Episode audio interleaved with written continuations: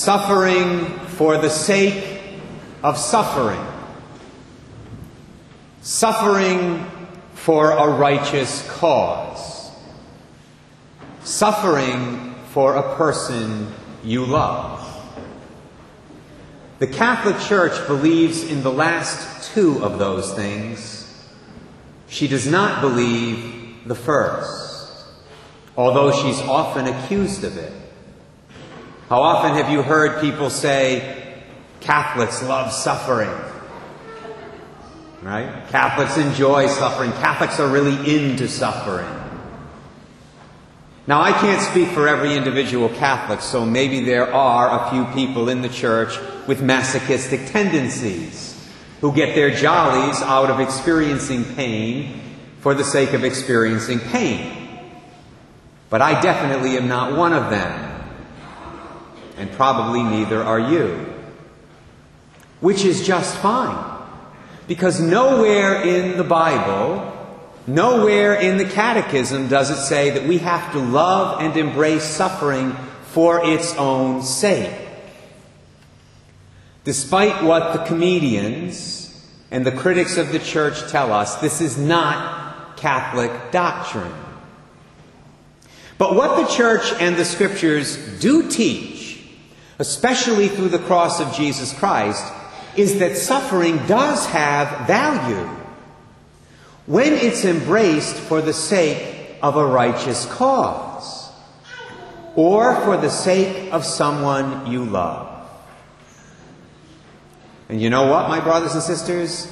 On some level, even atheists believe that, as I hope to make clear in a couple of minutes. This truth is expressed beautifully regarding Jesus in the first letter of Peter, chapter 3, where it says, The reason why Christ died for sins once for all, the just man for the sake of the unjust, was that he might lead you to God. So Jesus didn't just die because he had nothing better to do. He certainly didn't suffer because he enjoyed it. If you saw Mel Gibson's movie, The Passion of the Christ, you know very well Jesus did not enjoy the Passion. He died why? He suffered why? He suffered for a righteous cause. He willingly embraced his cross for a noble cause the most righteous cause of all, the salvation of the human race. And he embraced the cross out of love for other people. You, me, everybody. If we want to find meaning in our suffering, and hopefully we all do because we're going to suffer one way or the other. If we want to find meaning in it all, we need to follow the example of Jesus. This is what St. Peter is getting at in today's second reading. Notice that toward the end of the passage he says, Let no one among you be made to suffer as a murderer, or a thief, or an evildoer, or an intriguer. He says that because if you suffer for doing evil, you're not suffering for a righteous cause.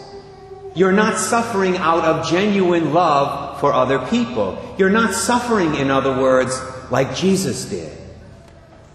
On the other hand, Peter says there, if you suffer for being true to your Christian faith, for loving your neighbor, and witnessing to the truth, ah, different.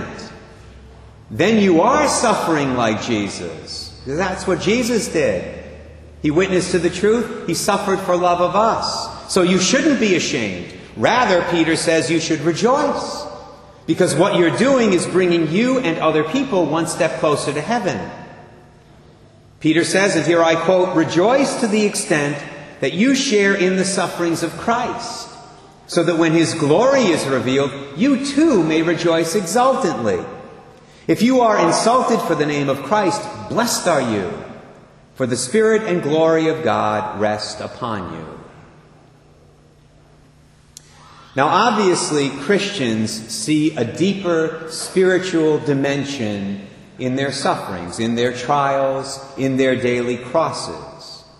But as I said a few moments ago, this idea that suffering has value if it's embraced for a righteous cause or for the sake of the people you love, this is something that almost everyone believes, including those who are atheists, including those who make fun of the Catholic Church's teaching on suffering.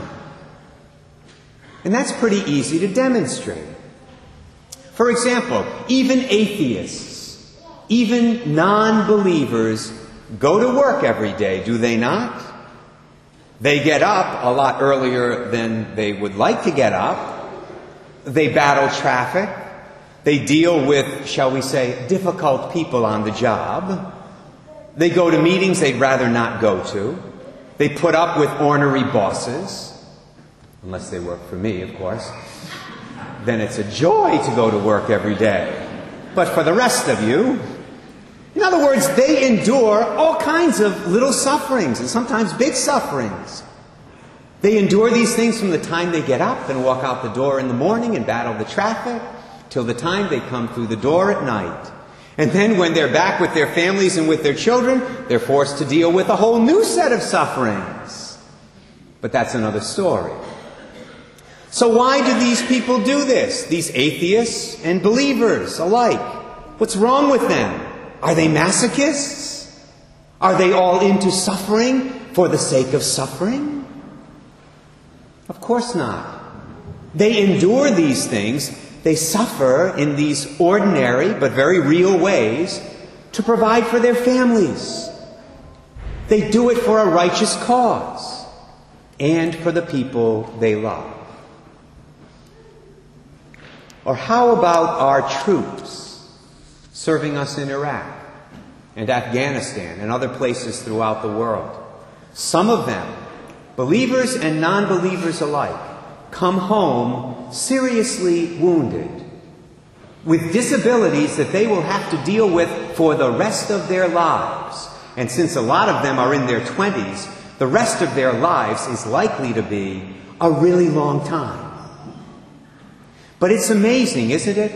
How many of these brave soldiers say they are glad they were able to serve their nation in this way. They're glad that they were able, privileged, to make this kind of sacrifice. Are they masochists? Not at all. They're convinced that they made the sacrifice for a righteous cause. That's why they're at peace with it. To stop terrorism, to promote freedom. And in this post 9 11 world, I'm sure a lot of them also see themselves as having suffered and as suffering for the people they love. In their minds, because they were willing to give up an arm, or a leg, or an eye, or something else, their loved ones will be able to live with greater security in the future here in the United States. See, believers and non believers alike know that suffering can have meaning and value. It's not just Catholics. However, those who are Catholic, those who take their faith seriously, those who are Christian, do have the ability to take this to a much deeper level.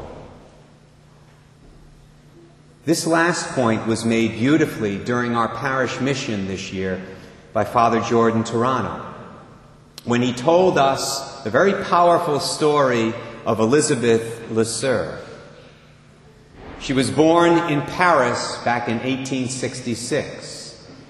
In 1889, she married a very prominent medical doctor named Felix Le Felix had been raised a Catholic.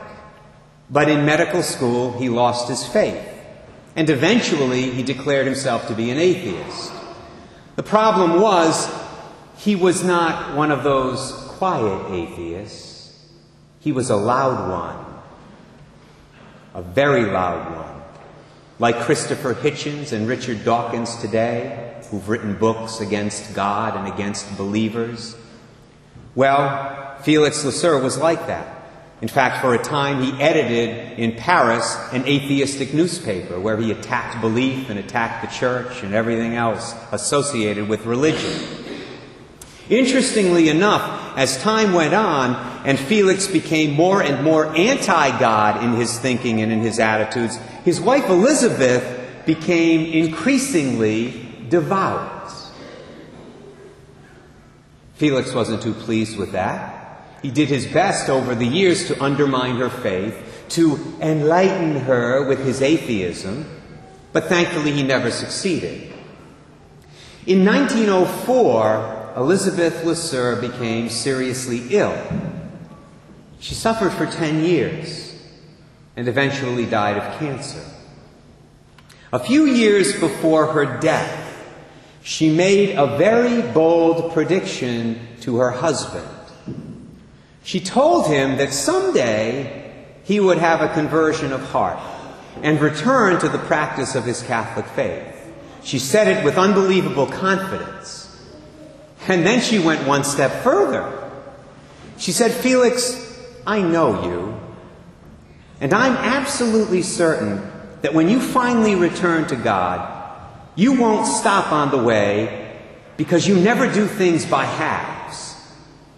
You'll go so far someday as to become a priest. Someday you will be known as Father Leseur. He probably thought she was hallucinating. He responded, Elizabeth, you know how I feel. I've sworn hatred of God. I'm living in that hatred. I'm going to die in that hatred. Well, Elizabeth died in 1914.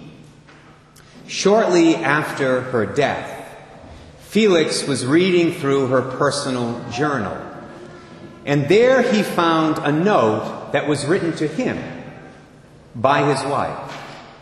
She knew that someday he would find it. The note read as follows Felix, in 1904, I asked Almighty God to send me sufficient sufferings to purchase your soul. On the day that I die, you will have been bought and paid for. Greater love than this no woman has for her husband. By the following year, Dr. Felix Leseur was indeed a practicing Catholic again. And several years later, in 1923, at the age of 62, he was ordained a priest for the order of preachers, the Dominicans. He was married to Elizabeth for 25 years, and believe it or not, he served God as a priest for 27 years, dying in 1950. This is why the nuns always told you to offer it up right? They knew what they were talking about. Elizabeth Leseur did not embrace suffering for its own sake. She wouldn't have done that. That's masochistic. She embraced it, she offered it up for a very noble cause a reconversion to Christ, and for the person she loved most on this earth, her atheist husband. She did all of those things because she was truly Catholic in her attitude towards suffering. May the Lord help all of us to be Catholic in the very same way.